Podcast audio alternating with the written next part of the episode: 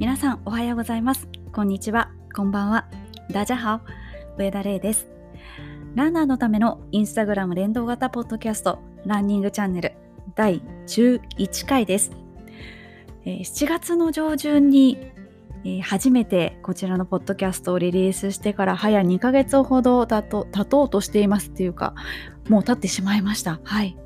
えちょっとずつ秋を感じる今日この頃ですが皆さんいかがお過ごしでしょうか？あの台風が近づいてきておりますので九州地方沖縄 地方の皆さんはあの気をつけてください備え優先で、はい、あのあんまり風強い時は走らないようにしてください。えー、さてオープニングトークですが前回前々回とこのポッドキャストのカバー写真についてお話ししました。で、あのその中でですね、まあ、あの今使っているカバー写真なんですが、結構ちゃんとメイクしてる写真なんですね。で、あの私は台湾とか香港で走る時は特にきっちりメイクをして走るようにしています。とっても暑いんですけれども、あのいろいろ試行錯誤しましてあまり崩れないメイクをしているんですがなぜメイクをして走ってるかと言いますとということで、えー、日本と台湾香港とのランニング写真の違いについて今日はお話ししたいと思います。まず日本の場合は皆さんご存知の通り有名なところですとオールスポーツさんが、まあ、それぞれのこういいポイントにですねカメラマンさんが立ってくださっていて皆さんの写真をランナーの写真を撮ってくださると。えそしてだいたい3日後ぐらいですかね。ゼッケン番号を入力すると、まあ、インターネット上で、えー、その番号に該当する方の写真がずらっと出てきましてでもしこの写真が欲しければなんかこうパックで1万円みたいな結構いいお値段しますよね。はい。えー、対しまして、えーまあ、主に台湾ですけれども、えー、ほとんど写真が無料です。はいえー、というのも、まあ、あのオールスポーツさんのような業者さんオールスポーツさんのようなというかオールスポーツさん台湾にも進出していらっしゃいまして日本と同じような方式をとっていらっしゃいますが台湾の場合は、えー、一般のえー、カメラ愛好家の方ニコンの愛好家ですとかキャノンの愛好家の方が、えー、沿道に立ってくださっていましてで、えー、ランナーの写真を撮ってくださいます。でその後その個人の方の Facebook にランナーの写真がアップロードされます、はい、勝手に。日本だとあんまり考えられないと思うんですけど。またランネットのようなあのランニングメディアですね。台湾にももちろんあるんですがそちらの方でも、えー、そちらの多分お抱えのカメラマンさんが同じように写真を撮ってくださって、えー、Facebook に上げます。何百人大きな大会ですと何百人っていう写真が、えー、アップロードされるんですけれどもそうしますとまあ誰かが見るわけですよね。写真が自分のやつないかなみたいな。あのゼッケン番号とかではわからないのでこう一枚一枚見ていく人とかもいるわけです、はい、そして知り合いがいましたというふうになるとそこのコメント欄にその写ってる人をタグ付けするんですね。はい。そうすると写っている本人は、えっと、タグ付けされました。この投稿にタグ付けされましたっていう通知が届きます。でそれでえ見に行くとあ私が写ってる写真みたいな形で、まあ、そこで気づくわけですね。でもちろん Facebook で上げられているものですので、まあ、ダウンロードはもちろん無料です。はい、というような方式をとっておりますのであの公衆の面前に普通にさらされているんですよね。で最初そのシステムを知らなかった頃あの普通に真剣に走ってましてで、えー、レースが終わった翌日とかにですねもういろんな方からダイレクトメールであの写真見つけたよっていうので写真をいろんな方が送ってくださいましてでまさかそんなに撮られてるまさかみんなが見れる場所にあるっていうのは知らなかったので普通に真剣な顔して走ってたんですね。当たり前なんですけど。で結構その台湾ではそのカメラマンさんがいるっていうのが分かるとみんなポーズをとったりとか笑顔になったりとか、まあ、オールスポーツさんでもそういう風にやられる方多いと思うんですけれども台湾は特にそういう風にこうカメラマンさんに対して応じる方が多くって、まあ、いわゆるいい写真っていうのが多いんですよね。そんな中私は真剣な顔して走ってたのでうわーちょっとこれはまずいなと思いましてそれ以降あのカメラマンさんを見つけるとあのちゃんと台湾仕様で応じるようになりました。はい。そうなんですよ。無料な無料なことが多いですね、はい、でそうやってその無料で大量に写真がアップロードされていろんな方が見れる状況にあるので、まあ、例えばこう綺麗な女性とかだと「いいね」がいっぱいつつくわけですよね。でいろんな方に見られているのでやっぱり見られてるっていう意識も走ってる側に備わるので、うん、ウェアとか、まあ、そういったものにすごく気を使う特に女性が台湾は非常に多いです。はい、あのこうわざとこう T シャツを託し上げてこう腹筋綺麗な腹筋をですねこう見せながら走る方とかですねあとあの決して怪我はしてらっしゃらないんですけれどもカラフルなテーピングを貼ってあのそれをこうファッションの一部にしたりとかで台湾の場合は日本であるかどうか知らないんですけれどもテーピングに好きなイラストとか柄を印刷できるサービスがありましてそれで、まあ、例えば例えばヒョウ柄とか例えば国旗とかいうのをこう印刷してカラフルなものを足に貼るっていう方が結構多いんですよね。なのでこう見られてる意識がこうすごい高まるのでこうもちろんこう速さも大事なのかもしれないんですけれどもそういうふうに綺麗に映るっていうこともすごく台湾の大会では大事なことの一つです。えさらにこちらはあので中国のその業者の方に写真のその業者の方に聞いた話なんですけれどもえ中国の場合もえ写真は無料です。しかもカメラマンさんの数がむちゃくちゃ多くてですね。だいたいフルマラソンで1人当たり200枚ぐらい写真が写るそうです。写真に写るそうです。でしかも中国本土の場合はゼッケンナンバーに加えて顔認証で、えー、その個人を判別するらしいので、精度がかなり高いというふうにおっしゃってました。でなぜそんなにあのカメラマンさんを抱えつつも、え、無料なのかと言いますと写真の外側に枠がつくようになっていましてその枠にスポンサー名が入るようになっているらしいんですね。でその写真の業者さんはそのスポンサーからスポンサーさんからお金をもらうことであの商売をしてらっしゃると。ですのでランナーからお金を取らないというシステムなんだそうです。ああなるほどなと思ってこれがちょっと日本にやってきたらちょっとした黒船ではないですけれども新しいビジネスモデルなんだなと思ってあの興味深くお話を、はい、伺いました。というようなことであの日本と台湾とのランニングマラソン時の写真事情の違いについて今回はご紹介しました。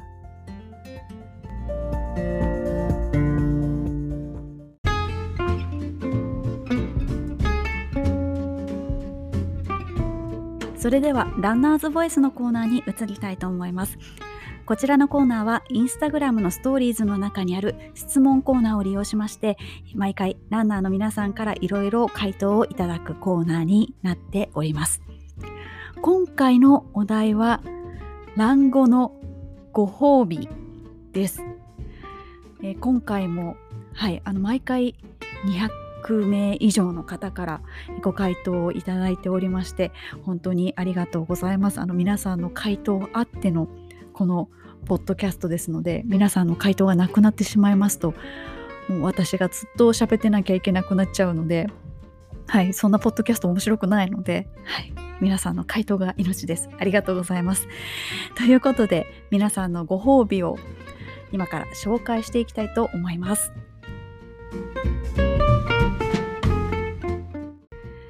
それでは回答の多かったものから順番に今回も紹介していきたいと思います。皆さんの回答の中で一番多かった卵後のご褒美はやはりアルコールでした。全体の33%の方がアルコールということで答えてくださいました。その中でもブチギリだったのがやはりビールです、えー、銘柄に関しては第1位がアサヒのスーパードライ。その次にサントリーのプレミアムモルツ。その次に札幌の黒ラベル。というような結果になりました。あの私が予想していたよりも例えば、えー、ビール以外の発泡酒ですとか第3のビールですとかノンアルコールビールというふうに答えてくださった方が少なかったです。やはりご褒美ですので好きなビールを、まあ、ゴクゴクっといきたいっていうのがこう皆さんのこの希望が現れてますね。希望欲求が現れてる、えー、結果となりました。はい。えー、ビール以外の回答では、えー、レモンサワーですとかハイボールあと日本酒という方もいらっしゃいました、はい。まあ、レモンサワーもクエン酸疲労回復にいいですので、まあ、クエン酸とアルコールが相殺してしまいそうですけれどもはい私はちなみにあのレモンサワーを手作りをしておりまして金宮焼酎という焼酎があるんですがそちらに皮をむいたレモンを漬け込みまして3ヶ月間放置しますとレモンサワーの素が出来上がります。ということで自分で作っております。またレモンの皮ですねレモンの皮をピーラーで剥きましてでそれを氷砂糖とまた金宮焼酎でつけるとレモンの皮のお酒になります。そちらも自分で作りました。あのレモンの皮のお酒の方がですねレモンっぽい香りがものすごいですね。はい。であのレモンの果実の方をつけたお酒はやっぱりそのままです果実果実感というかちょっとちょっと酸っぱい匂いみたいな感じですなので、えその2つのお酒を足してえ自家製のレモンサワーにしているというような形になります。なんでそういうふうに別々に作るかと言いますとレモンはあの柑橘類全般的にそうですけれども皮を剥くと白い綿のようなものがありますよね。そこの部分が苦みを持ってます。えぐみがあります。ですのでそこの部分をなるべく使わないようにするというのが美味しい、ね、レモンリキュールレモンリキュール？レモンのお酒のコツになりますのでですので、えー、果実の方は果実の方でその白い綿がつかないように結構身も切っちゃいます。はい、で皮のお酒の方はこうなるべくその白いところが入らないようにピーラーで剥いていくというようなとてもとても地道な作業ですね。はい。やりました。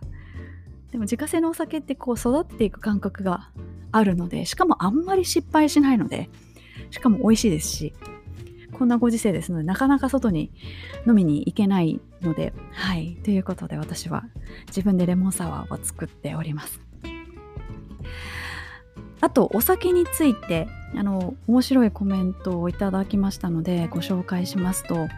え兵庫県で行われている丹波篠山マラソン、はいえそちらの方にですね地元の酒蔵さんがですね、え物販をしてらっしゃると。でそこで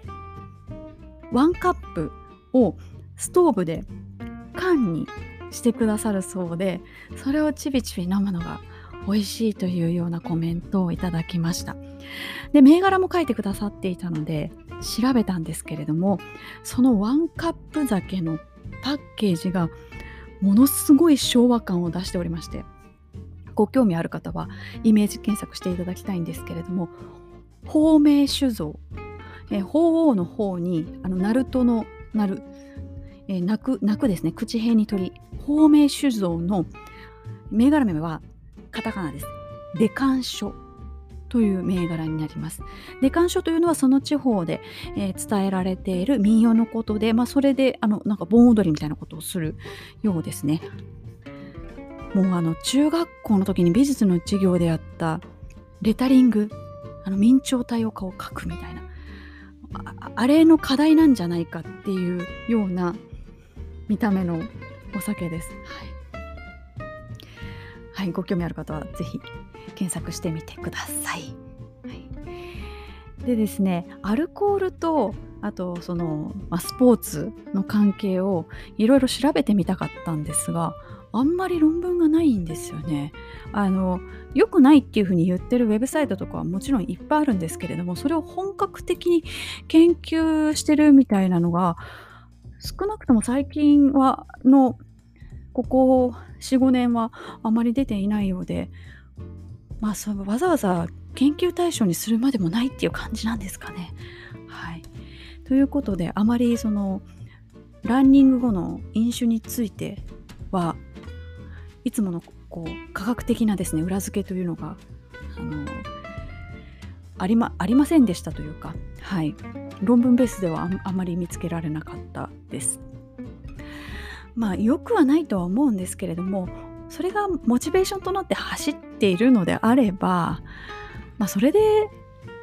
ね、いい気分になるんであればそれはそれでいいんじゃないかなっていうふうには個人的には思います。あんまり深酒は良くないですけれども。なのでまあ例えば1杯目は思いっきりビールを飲んでその後はちょっとあの薄めのものを飲むとかですね、まあ、焼酎の水割りで水め多めに入れるとかあの自分の体調と会話しながらもちろんもうあの、気分が悪くなってしまったりした時はそもそもお酒飲めないですしランナーは常に自分の体と対話しながら走っていますから、まあ、その辺はあの個人の判断でということで、はい、あの楽しくランもお酒も、はい、楽しみましょう。ということで第1位がアルコールでした。アルコールに次いで回答が多かったのはソフトドリンクです。アルコールではない飲み物です。全体の21%の方がソフトドリンクあげてくださいました、えー、その中でも最も多かったものがコーラです。コーラ。しかも赤コーラですね。あの普段はなかなかその赤い方のコーラをですねグビグビ飲むっていうのはカロリーのこともありますので、えー、なかなか飲むのは勇気がいりますが走ってる途中ですとか走った後にその甘い方のコーラをですね、えー、思いっきり飲みますという方が多かったです。でコーラについて多かったのは別にコーラではないんですけれども炭酸飲料。それに次いで、え、プロテイン。その次コーヒーというような結果になりました。でコーラについてですねいろいろ今回調べてみましたところはい、えー、コーラはもともと薬だったそうでして、薬剤師さんが、まあ、あの薬として発明したものをあの、ま、間違って偶然、えー、炭酸に、ま、炭酸と割って飲んだところ、まあ、美味しかったと。それで、ま、薬なんですけれども、まあ、清涼飲料水みたいな形で売り出したというような、えー、のが成り立ちだそうです。でコーラというのはコーラの実があるそうなんですね。コーラの実っていうそのコーラの実というっていうかコーラの植物があってその実があるそうでその実がですねそのシガシガするらしいんですけれども若干カフェインが含まれていてあとなんか興奮剤のような成分が入っているそうなんですね。でムスリムの方イスラム教の方は嗜好品は基本的にはダメなんですけれどもそのコーラの実をシガシガするっていうのは許されているそうでしてあの、まあ、若い方は最近はあまりコーラの実をかじったりすることはないんですけれどもあの以前はよくあのそういうイスラム圏でも取引がされていたというのがコーラの実なんだそうです。コーラの実を使った飲み物なのでコーラという名前がついたというお話です。はい。で、コーラってまあコカ・コーラ、ペプシコーラ以外なんかいろいろあるのかなと思って調べてみましたら世界で唯一クラフトコーラクラフトビールと同じんですけどクラフトコーラの工場がメーカーが東京にありまして東京の下落合というところに、えー、ありましてでそちらでそのコーラの原液ですね炭酸にこう割って飲むものを製造しているそうです。100年前のレシピを再現しているということですのでコーラの実使ってるんですかねはい。えイヨシコーラというコーラメーカーさんでしてあの今そのイヨシコーラをコーラを作ってらっしゃる方のおじい様が、えー、漢方を扱う方だったらしくてですね。それであの、まあ、その方がちっちゃい頃からそういう、まあね、漢方って必ずしも子供にとってはあんまりこういい匂いとか味ではないと思うんですけれどもその方はま小さい頃からそういうことに触れられていたということででそこのおじい様の、ま、工場を今コーラの工場にしているということであのパッケージがすごく可愛くてですね結構人気があるそうであまり手に入らないっていう風なあのゲットした方はそういう風に、えー、書いてらっしゃいました。はい。クラフトコーラ。っていうのがあるんですね。しかも日本であるっていうのは、えー、びっくりしました。はい。でなぜあの炭酸水を飲みたくなるのか。そこについてもちょっと調べてみまして。まあ、なぜ飲みたくなるのかっていうところまでは突き詰められなかったんですけれども炭酸水を飲むことによる効果というのはいろいろお話が出ておりまして。炭酸飲料二酸化炭素が含まれています。で二酸化炭素を含まれた水を飲みます。それが体内で吸収されます。で、えー、血液に溶け込みます。血中の二酸化炭素濃度が上がります。そうすると体が本来は赤血球がこう酸素を運ばないといけないのに二酸化炭素が多くなってきたおやばいぞみたいな感じになってきまして酸素をいっぱい取り込まなきゃっていうことで血行が促進されるそうなんです。だから逆療法と言ったらあのまあいいんですかね。ですのでしかも炭酸は皮膚からも吸収されるそうで例えば炭酸泉温泉で炭酸泉ってあると思うんですけれども炭酸泉よく温まるっていうのは皮膚から二酸化炭素が吸収されて先ほどと同じように二酸化炭素濃度が高くなってきたぞやばいぞ血行を良くしなきゃっていうのでこう体が働くことによってもうポコポコするっていうのが炭酸泉の効果らしいんですね。はい、ですのでまあその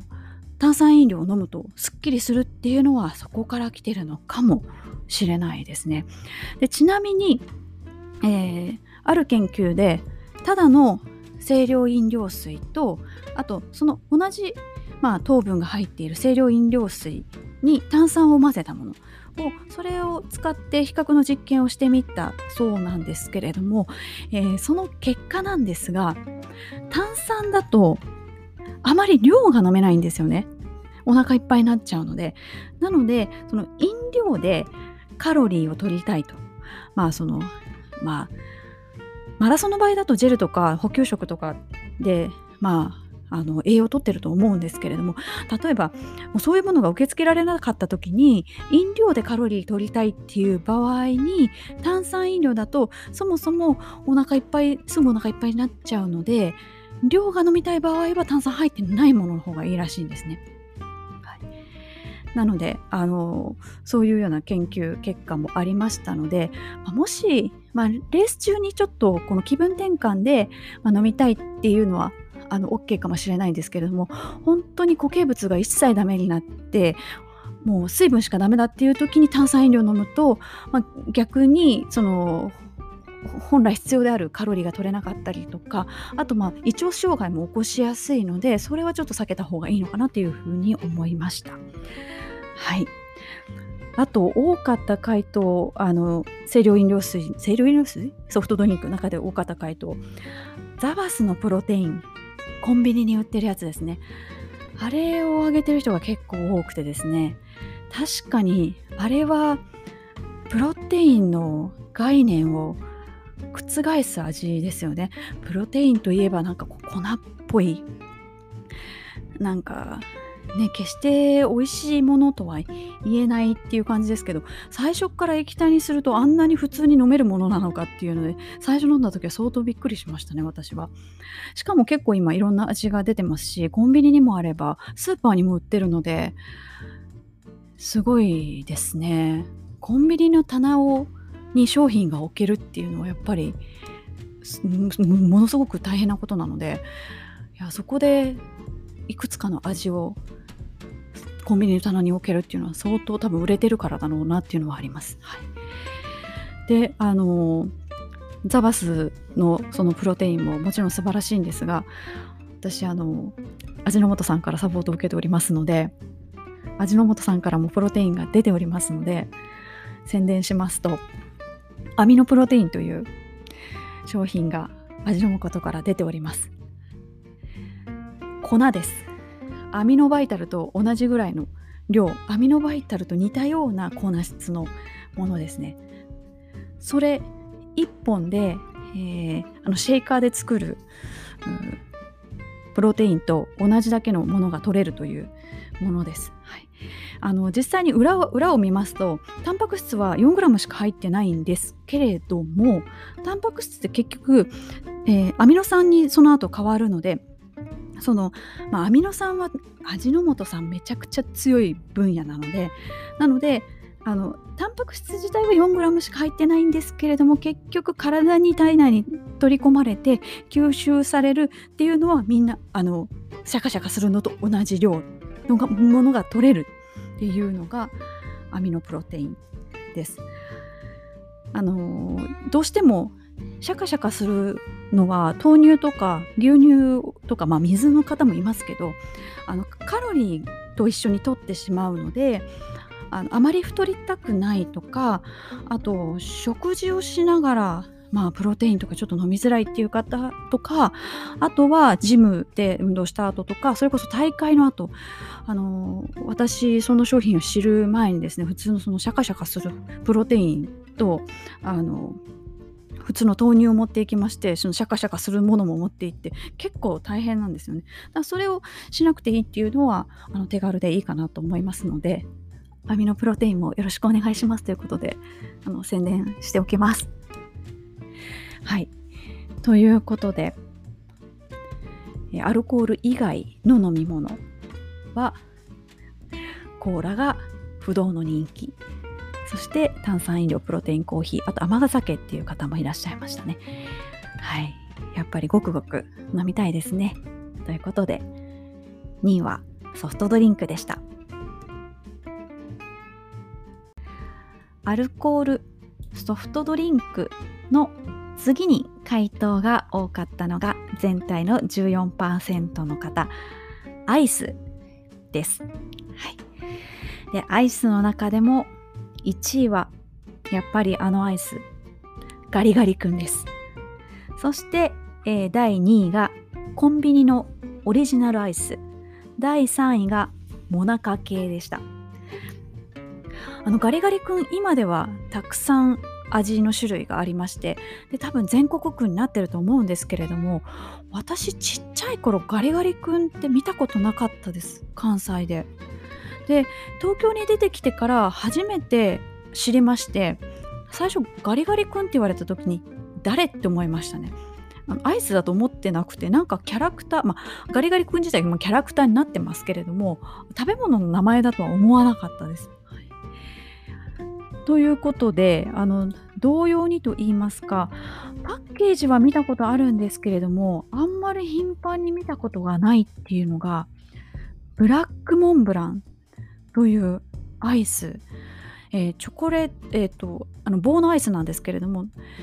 バニラにチョココーティングがかかっていてクランチみたいなのがついてる。昔見たことあるんですけれどもそんなに頻繁に見ないなと思ったら九州佐賀の、えー、製菓会社が作っているものらしくてですね九州から取り寄せる方もいるらしいという話です。で、えー、今日私あの大きなイオンに行ってきたんですけども大きなイオンに行きましたら、え箱のものはありましたでも多分ご当地アイスコーナーみたいなあのところにあったので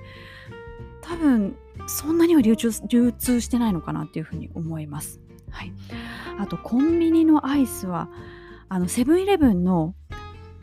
果実系のアイスをあげてる方が多かったですね。あの白桃アイスとか私好きなのはマンゴーアイスなんですけどあのカロリーが比較的低くて、まあ、こここの後に及んでまたカロリーのこと気にするのかっていう感じなんですけど100キロカロリーぐらいなんですよね。であのアイスキャンディーにどちらかというと近いのかもしれないんですけれど昔のアイスキャンディーはすごい硬いガリガリ君、まあ、みたいなもんですごい硬いんですけどそのセブンイレブンの果実系のアイスはあちょっとネトっとしてるんですよね。でなんかちょっとリッチ感があるんです。あのお高くないんですけど。はい。なのであの私はセブンイレブンのマンゴーアイスよく買って食べてます。あとご褒美的なあのアイスとして、まあ、ハーゲンダッツをあげてる方も多かったですね、まあ、今でこそあの、まあ、自分で稼いでいるので好きな時に買えますけれども子供の頃は風邪ひかないと食べさせてもらえなかったですね私は。あの高カロリーなのであのちっちゃなカップに風邪ひいたら熱出たらハーゲンダッツ食べれるみたいな。ちょっと熱出てしんどいんですけどちょっとそこはちっちゃくガッツポーズっていうとびっきりの贅沢っていう感じでしたね。はい、あとそのモナカをあげてる方が多くて、まあ、チョコモナカジャンボとかバニラモナカジャンボとか、はい、あのモナカが飛び散らないからいいっていう風に書いてらっしゃる方もいました。あの車で食べるのに車を汚さないからっていうのでいらっしゃいましたね。そうモナカモナカとアイスをくっつけた人は天才だなって思いますよね。よくはあれ思いついたなって思います私。はい。私もチョコチョコモナカジャンボ好きです。あなんか荷物が落ちましたね。はい。音入ってますかね。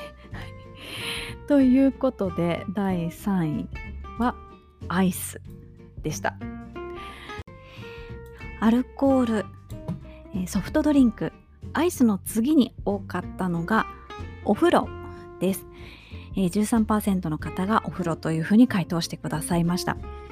あの銭湯ですとかスーパー銭湯ですね。はいそこを、まあ、スタートゴールにして、えー、お風呂に入って、まあ、その他ビール飲んでっていうこの一連の流れが最高だという方が多かったですね。あの銭湯の場合はあのランナーズステーションのように荷物を置いてえ走って一周ぐるっと走ってきてでお風呂あのいただくっていうようなことができる銭湯もありますしあとはあのスーパー銭湯で駐車場が大きいようなところだとあの駐車場に一旦荷物をあ荷物ね。駐車場に一旦車を止めてで走りに行ってお風呂入って帰ると。ああなるほど。それいいなって思いました。ちょっと私車運転できないのでそれが全然思いつかなかったんですけれどもはいいいなっていうふうに思いました。やっぱりこう汗かいてその汗流して、えー、すっきりしてえー、お酒飲むなりご飯食べるなりするっていうのはいいですよね。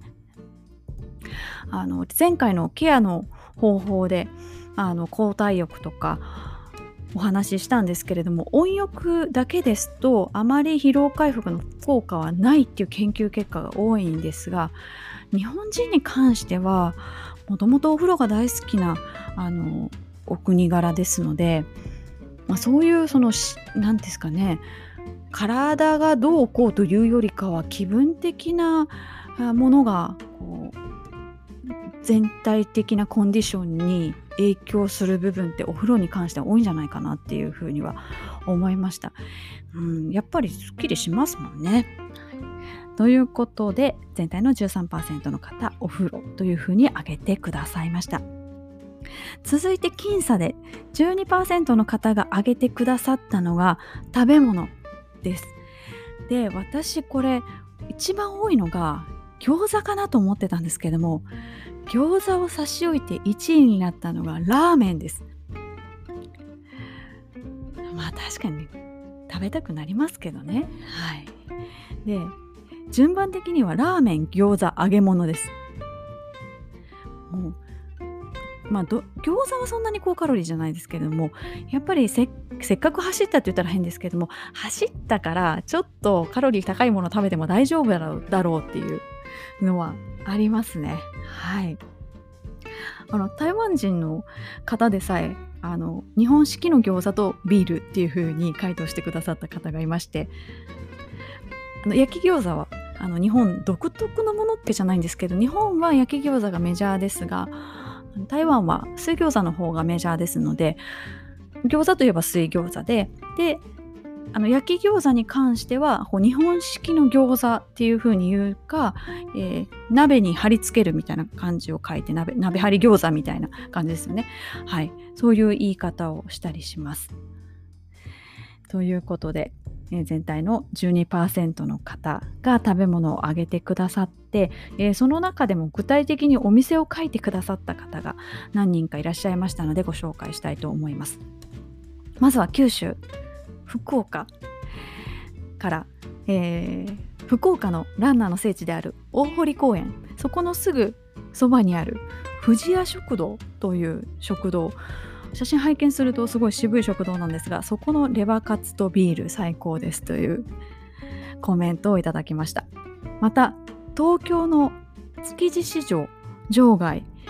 こちらのきつね屋さんというホルモン屋さんがあるんですがこちらのホルモン丼まああのホルモン煮丼ですね。あの普通にご飯の上にホルモン煮が乗ってるんですけれどもここを朝ごはんにするという方いらっしゃいました。このきつね屋さんっていうのは私も知ってるんですけれどもすんごい並んでるんですよね。まあもちろん築地場外なので朝早くから空いてるんですけどまあ人が多いですね。まあ、あの目立つところにあるというかあのメインストリートというかにあるところで。であの、まあ、立ち食いと言いますか。あの歩道のところにちょっとテーブルが置いてあったりしてそこでこう書き込むみたいな感じなんですけれども。はい。今日は空いてるかなってこう覗きながらあやっぱり今日もいっぱいだみたいな感じですね。すごい人気のお店です。はい。で私は何食べたいのかなって、まあ、いろんなものを食べたいんですけれども私はシェイクシャックのハンバーガーかなって思いましたシェイクシャックというあのもともと海外のハンバーガー屋さんなんですけども今東京と大阪と京都にお店があるんですけれどもそこのあのハンバーガーすごいこうお肉がジューシーでであのプレーンな一番まあ普通のバーガーのお肉をダブルにして食べるのが私は好きですね。はい。あの東京だと例えば東京国際フォーラムだでしだとかあと外苑のイチョウ並木のところにあったりとかこう比較的こう開放的なところにお店があったりしてでしかも早いお店だと多分10時台ぐらいからあの普通に開いているので例えば、まあ、マクドナルドだと朝朝マックしかないじゃないですか。朝マックも美味しいんですけどもうその走ってすぐこう肉肉しいやつ食べたいっていう時ははい。あのわりかし早めか早めから空いてるシェイクシャックに行って、まあ、持ち今だとテイクアウトすることが多いんですけどテイクアウトして食べるっていうのがはい。それを考えてたらもう明日シェイクシャック行こうかなってなりますね。はい。あとやっぱり走った後はタンパク質だっていうので私フルマラソン走った後にいきなりステーキに行きましてで、300g の肉を2回あの冷めちゃうので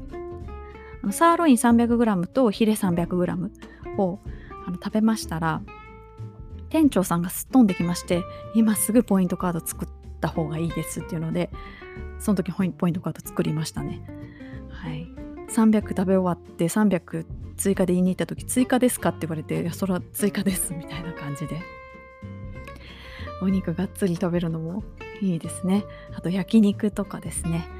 もうあの普段予約のなかなか取れない焼肉屋をもうマラソン終わって、まあ、家に帰ってきて一通り、まあ、洗濯とかシャワーとか全部済んだ後ぐらいに予約しておいて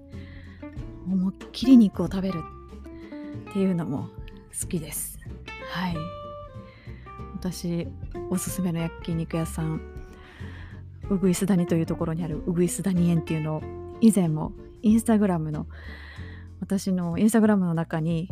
上田レイの酒場放浪記っていうコーナーを勝手に作ってるんですけれどもそちらでも一度紹介したんですがのうぐいす谷っていうところは決してあの何ですかね。ちょっと怪しげな街でもあるんですけれどもそこの駅前にあるウグイスダニエンという焼肉屋さん。あのめちゃくちゃおすすめです。ただ予約が取れないのと90分制なのでもう食べることに全集中ですね。でもコスパがとてもいいのではい。あのちょっとコロナでなかなか外食はできないんですけれども落ち着いたらまた行ってやるぞって思ってますね。ということでいろいろ自分のなんかあの好きなものいろいろかかってしまいましたが全体の12%の方が食べ物というような結果になりました。それではその他のご意見も紹介していきたいと思います。えその他のご意見スイーツ特にコンビニスイーツをご褒美にしていますという方いらっしゃいました。最近のコンビニスイーツ本当にクオリティが高いですね。特にローソンですね。ローソンのスイーツはクオリティ高いです。今私はシャインマスカットのフルーツサンドがめちゃめちゃ好きでよく食べてます。あとあこれわかるなって思ったのがガーミンコネクトとかを見てこう分析するしめしめみたいな感じで分析するっていう方も何人かいらっしゃいました。また多分朝ラン派の方だと思うんですけれども多分朝ランしてこうゆっくりその後ゆっくり過ごす時間がご褒美ですという方もいらっしゃいましたしあと自分よく頑張った自分よくやったっていう風にこう自己肯定自分を褒めてあげるっていう方も複数にいらっしゃいました。ということで、蘭子のご褒美、いろいろご意見ありましたが、ご自身のご意見はどこの辺にありましたでしょうか？また、ああ、こういうことをご褒美にされてる方いるんだっていうの気づきありましたでしょうか？ということで、今回のランナーズボイスは、蘭語のご褒美についてでした。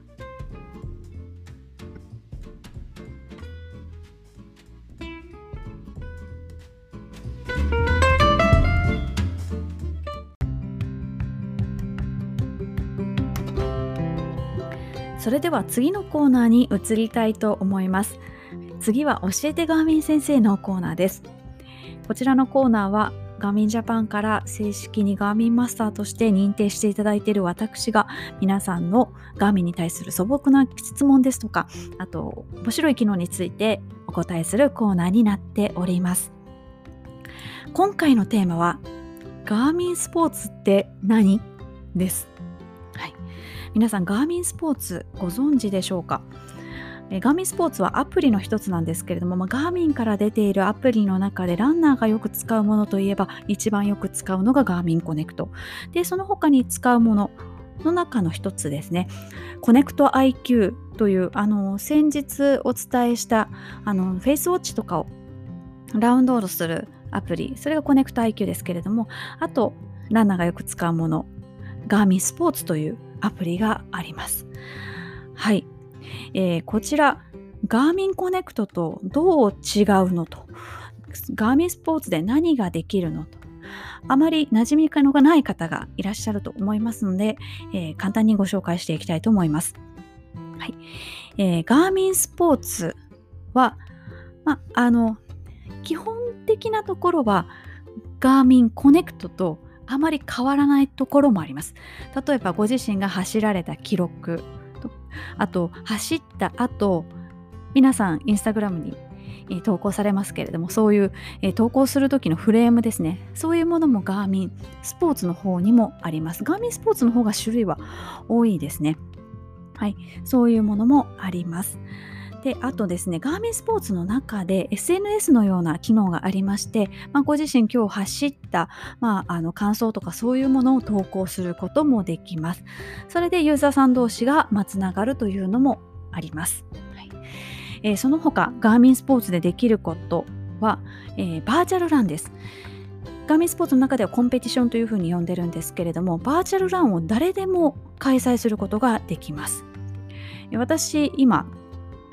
えー、ガーミンマスターと走ろう9月ということで、あのコンペティションというバーチャルランを今1ヶ月間やっているんですけれども、えー、そのバーチャルランですね、期間を自由に決めることもできますし、あとその、まあ、一応順番がつくんですけれども、その順番の基準というのを、例えば、えー、1ヶ月間最もたくさん走った人なのか、最もカロリーを消費した人なのか、最も高度上昇がこう激しかった人なのかっていうような形で、何を基準に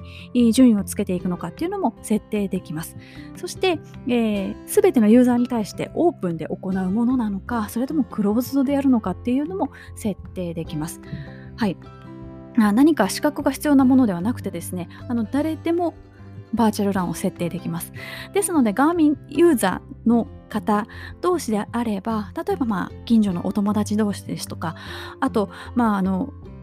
コロナになる前はよくやり取りをしてたんだけども今直接の行き来ができなくなったみたいな方同士でですね、えー、期間を決めてそういうふうなバーチャルランを楽しむということもできます。また、ワークアウトをダウンロードすることもできます。いろいろですね、例えばなんか、あの、カロリーを消費する、ダイエットのためにはこういう走り方とかですね、そういうのを、えー、ダウンロードすることができます。あとトレーニングキャンプというのがありまして例えばサブフォー向けの、えー、3ヶ月のトレーニングというのをガーミンの時計側にダウンロードしてその練習計画みたいなのをガーミン側にダウンロードして、えー、それを行うっていうのもできます。あの私実はこれ日本で初めてこのトレーニングキャンプを受けた一般ランナーでして台湾でやっているものを受けさせてもらったんですけれども、えー、3ヶ月かけて、えー、PB を狙うというものでした。はい、でその、まあ、トレーニングの内容は、えー、台湾の場合は体育大学の先生が、えー、練ってくださってで設定タイムはあのそれぞれの目標タイムから計算されるので大枠の計画は一応そのそういうコーチの方が考えるんですけれども設定タイムとかそういうものはもう本当にあの、まあ、オーダーメイドって言ったら変ですけれどもかなり細かく設定、えー、されています。はい、結構大変でしたね。その時は PB 出たからよかったんですけどあの意外と3ヶ月でその PB 出すっていうプログラムでロング走があんまりなくてですねインターバル結構減らされましたね。しかも、一人でやってたんで、もう一人でひたすらインターバルやってました。インターバルの時は、例えば1000メートルのインターバルだと、まあ、なんか残り5メートルぐらいになると、こうカウント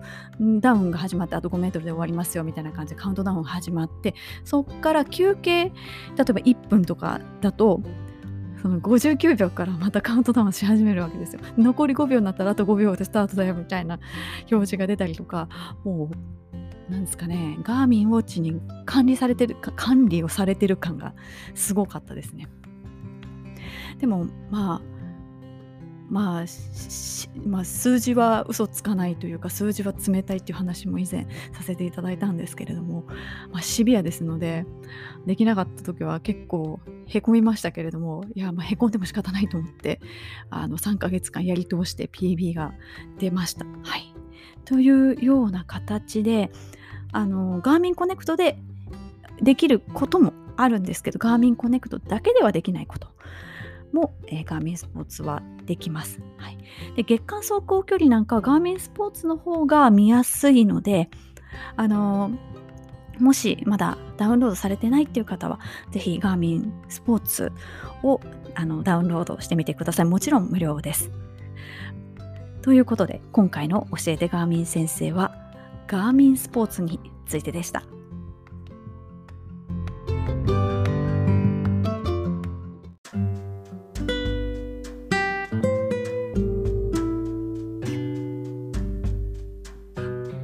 そろそろお別れの時間が近づいてまいりました。今ちょっと確認してみたんですけれども今回も50分ぐらいあるかもしれないですね。なんか最初30分はやりたいとか言っていたのに最近は40分とか50分とか話してしまってますね。でもこれもあの一重に意見をくださる皆さんのおかげですのでこうなかなかはしょれないんですよね。ああ、これもわかる、これもわかるとか、ああ、なんか、ああ、そういうこともあるのかとか、気づきがあったりとか、こう、本当に採用したいものばかりで、時間ばかりが過ぎていくという、いうことで、えー、50分ぐらいのプログラムになってしまっています。ということで、次回についてですが、次回のテーマは、マイ練習コースです。ご自身が普段走ってらっしゃる練習してらっしゃるコースについて、えー、ご意見伺いたいと思います、えー、場所の名前とあと、まあ、おすすめポイントですねを書いていただけるとありがたいです。あの、これベタなじゃなんじゃないかなみたいなところでも、例えば皇居とかですね、もう、もう